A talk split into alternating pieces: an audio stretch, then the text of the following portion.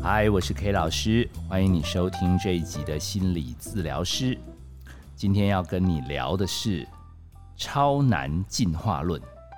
注意听哦，超是超越的超，超人的超，男是男生的男，进化论就是达尔文的那个进化论。那这是一本新书，作者是詹斯敦跟刘轩。他们其实共同著作这本新书，主要提出一个人生教练的概念。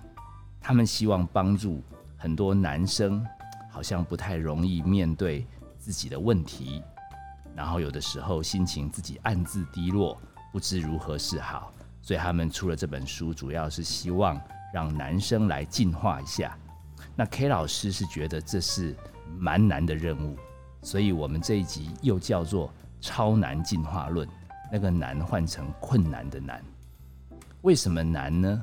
因为 K 老师回顾一下自己走这个行业，好像会来找专业物谈的四分之三是女生，有为了感情，为了小孩，为了婆婆，为了自己的低潮，他们都愿意走出来跟老师聊一聊，慢慢走过暗黑的岁月，迎向新的人生。男生几乎不到四分之一，还蛮多是青少年。那有一些少数的男生，大概都是属于暖男系列。他们呢很温，很随和，他们身边都有一些他们事业、家庭，他们愿意负担，但是好像一时还没有成功的时候，这些暖男会有一点点哀怨。其实他们有一百个理由可以变成自暴自弃，但是 K 老师也蛮佩服他们的，他们就坚持继续做暖男，只是有的时候可能温度太高，哎，就就会飘出一些酸楚。好，这个有机会我们再来关心这些暖男如何让他们坚强一点、硬起来。那有极少数，我十个指头拿出来，应该不会超过。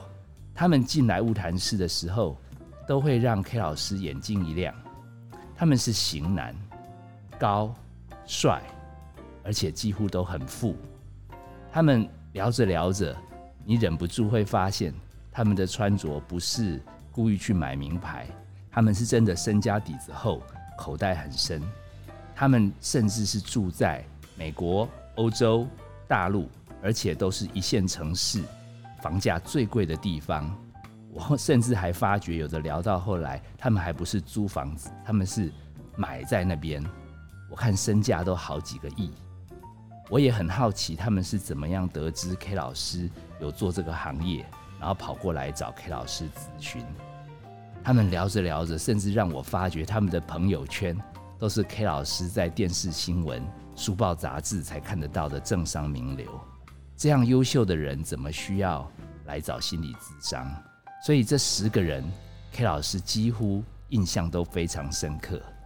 妙的是，如果聊得够愉快，他们会慢慢告诉你一段不为人知的暗黑，而且都蛮巨大的、蛮沉痛的。似乎他们不轻易揭露自己光鲜亮丽背后的脆弱。那很妙的是，其中一位。他已经从 K 老师这边毕业好一阵子，他是 Shelton 詹斯敦，他是这本书的作者。前一阵子传讯息问 K 老师说，他有一本新书要发表，问 K 老师有没有兴趣去参加。那 K 老师其实是比较喜欢一对一聊天，不太习惯参加人群多的活动。但是因为看到他面对自己的暗黑，勇于突破，K 老师觉得自己应该要去。帮他站台一下，然后 K 老师还问詹士敦说：“那天需要特别去打扮一下行头吗？因为你们的朋友好像都蛮有来头的。”他还笑说：“K 老师，你把你最好的衣服拿出来穿就对了。”那 K 老师其实真的不习惯，但是当天还是勇敢去了。哦，比起早年进去那种场合，K 老师手脚都不晓得放哪里好。这次因为有手机，可以在那边拍来拍去，掩饰自己的焦虑之外，K 老师毕竟也锻炼心理肌肉蛮多年，慢慢发觉，其实跟着自己心里那个忐忑，然后面对这些人都不认识，那有一点点微微的兴奋或微微的焦虑，其实也没那么难挨。反正别人也没有特别注意我，我就这样子在那个场合中慢慢安定下来。然后看到 Shilton 詹士敦来，我们聊了几句，我们还互相拥抱。我真的觉得他好不简单，愿意把自己黑暗的部分揭露出来。然后黑老师的焦虑没多久就很放松，因为那一天的对话超精彩的。刘轩妙语如珠不说，他们还找来桃子来主持，然后他们聊着他们自己身为优秀男人，好外形靓。哦，口袋深，然后人脉广，却觉得男人自己很苦闷的原因。好，詹士敦聊的是他的家庭，好，他的孩子因为检查出来有重度的听障，那他的婚姻走到破碎，然后他的父亲一度也不谅解他。那刘轩也妙了，刘轩他讲他的故事，他没有詹士敦那么的凄惨的遭遇。但是他说，他从美国念书回来，就发现几乎台湾很多人都认识他，因为他爸爸常常写他，所以他必须活在那个人设当中。然后他周围因为都是优秀的朋友，所以他有的时候都怀疑他自己究竟是谁。哦，他跟他爸爸的关系也一度还蛮紧绷。他举了一个好笑的例子，他说有一次他在家里修东西。结果那个楼梯有一点不稳，那个梯子有一点不稳。结果他爸爸跑过来，第一时间不是帮他扶梯子，第一时间还赶快拍照。然后刘轩就感觉自己是不是又要成为书上的一个话题，什么修东西也没修好，所以他就觉得自己的存在定位感到怀疑。那刚好詹士敦他跟他父亲的关系也有类似的矛盾，所以其实刘轩就找詹士敦当他的人生教练。那聊着这些暗黑面呐，不能面对自己呀，找不到人生的方向。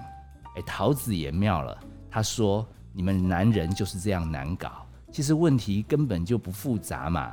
孩子生病了，事业有挫折，婚姻有状况啊，找朋友聊不就好啊？你们也妙，你们在朋友面前就装那么坚强，都一定要到那个酒店。”去找小姐聊，然后你们这样就开心吗？最后钱花下去，发觉小姐不了解你们，哎，你们就被一个字困住了。那个概念叫做自尊。我们女生就没这困扰，哎，伤心的时候、不开心的时候，啪啦啪啦啪啦就讲出来，哭一哭，身心也就舒畅了。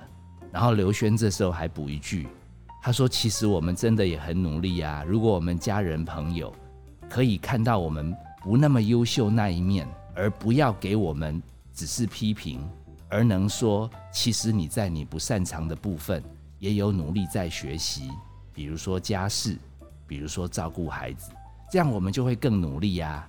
讲到这边的时候，台下的男生疯狂的拍手，感觉这一批都是超难、准超难的与会伙伴，好像他们也都感觉到在。日常的生活中，别人只允许他们优秀，他们好像有的时候对于他们不擅长的事做得不够好，他们好像得到的否定的时候，他们超难忍受。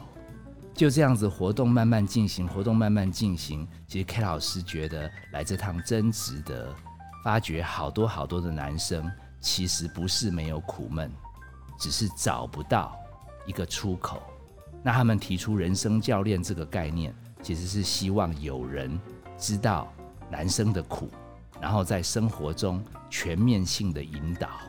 我甚至在当中吸收到他们的几个转折点，归纳如下：第一个转折点，不管你是多优秀的人，男生或女生，在你人生低潮的时候，你一定要勇于面对。这真的很难，这真的很难，因为习惯优秀的人。如果你找错人面对，跟他讲你状况不好，对方不但不会感同身受，甚至觉得你命那么好，一点点挫折有什么好抱怨？所以我觉得这第一个重点是，面对自己脆弱的时候，要找到适合的人、信赖的人、专业的人，他能知道你这个面对黑暗有多么的不简单。第二个，低潮肯定是需要一段时间的，并不是找到人说一说就能重新爬回生命高峰。所以在这个黑暗的过程中，其实要有人引导你，慢慢找到你热情的动机、生命的动机，把这个燃点重新点燃起来。像詹士敦他自己的重新点燃的燃点，他说就是在他看到他太太跟他分开之后，努力去健身，然后越来越美丽健美，他就想他不想他的前妻以后都跟别人约会，所以他的人生教练就教他说：“你自己去做个健康报告吧。”那你也知道，有钱人日常生活朋友多，交际应酬多。难免喝酒聚餐，当然验出来数字就不漂亮。他看到自己身体越来越不好，想着另一半越来越好，他的人生教练就刺激他说：“要不要把身体状况练回来？”刘轩也妙了，他也是在遇到很多搞不清楚人生方向的时候，有朋友问他说：“要不要跟我骑一趟脚踏车？”结果他们不小心。加入了一群大老板，大清早在休假时间骑到丰贵嘴，然后在那边享受清凉的风。刘轩突然感觉，真的生命应该要继续奋斗。所以，如果你没有找到自己的定位，没有像他们两位慢慢在转折点重新设出的目标，叫做他们要来帮助其他陷入困境的男人如何进化。其实他们有的时候就失去了人生往前的目标。那当然，他们还提出最重要的第三点：你即便重新找到了目标，其实你需要有数据，你需要有方法，你需要有计划。所以，如果有人陪着你定出你的状态、你的目标，给你一些可行、可执行的一些进度，你就会看到自己的转变。感觉自己的肌肉重新长出来，感觉自己生命重新有意义，那个回馈就会让这些本来就很优秀的人重新再回到人生的高峰。当然，参加完活动，大家有拍照啊，大家有问问题呀。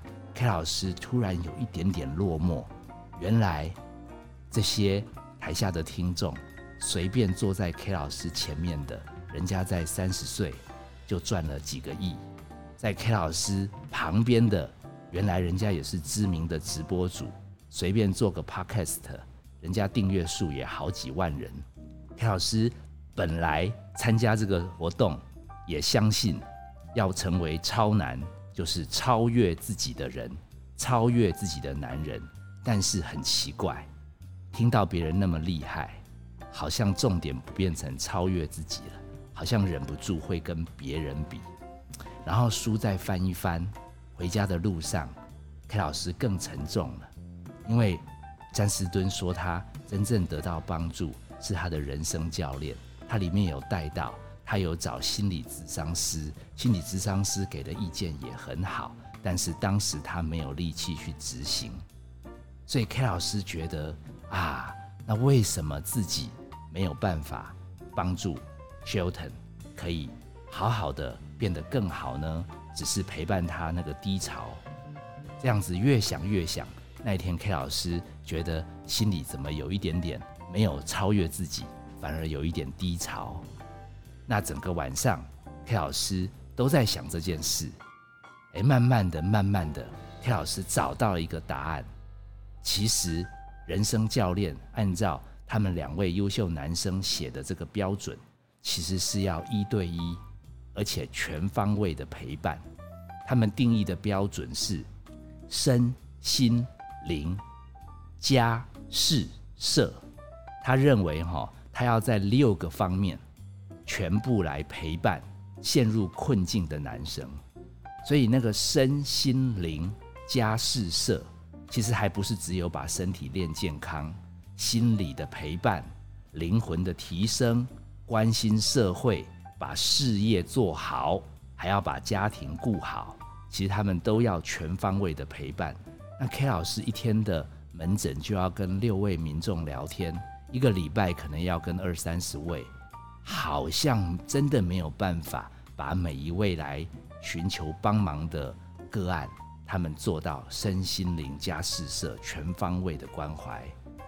可是 K 老师毕竟学的是心理，好像关怀的是各式各样的人，也没办法完全只专注在。某一类的族群，想着想着，K 老师就慢慢释怀。至于点阅率啊，什么人家充好几万啊，赚几个亿呀，哎呀，人各有志嘛。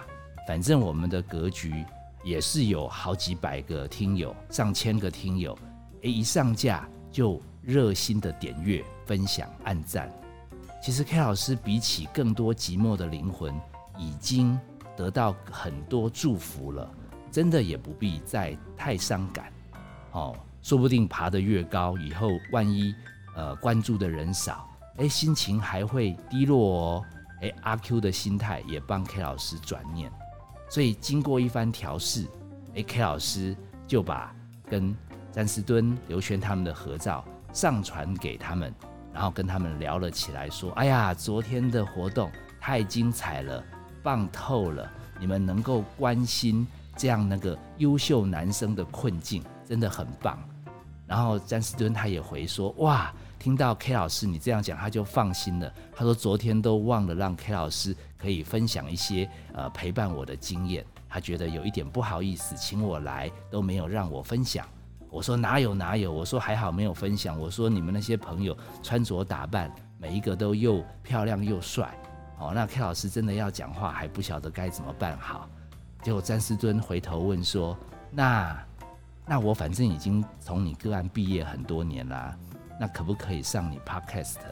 因为我也很想跟大家聊一聊，怎么样在面对自己生命黑暗、家庭有状况的时候，慢慢走出来。K 老师，你节目都在帮助很多人，对不对？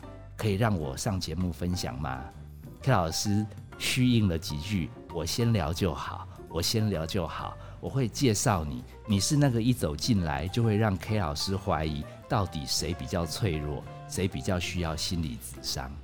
那像你这样优秀的个案来上我的节目，其实 K 老师会有一点紧张的是，那一天 K 老师不晓得要怎么打扮，然后我还要叫阔少也要去换个妆，K 老师放在心里想。没有想太多，然后只是微笑的说：“我会这样介绍你。”然后我相信，光 K 老师介绍，我们的听友就会得到很大的帮助。我希望更多的人也能从这本书当中成为一个超越自己的人，慢慢的进化。就算这样的路途很困难，有这份心，其实在生命中就是一个非常了不起的勇气。我是 K 老师。谢谢你收听这集的心理治疗师。本节目由金星文创制作，相关的节目你可以在各大 Podcast 平台收听。我们下次见。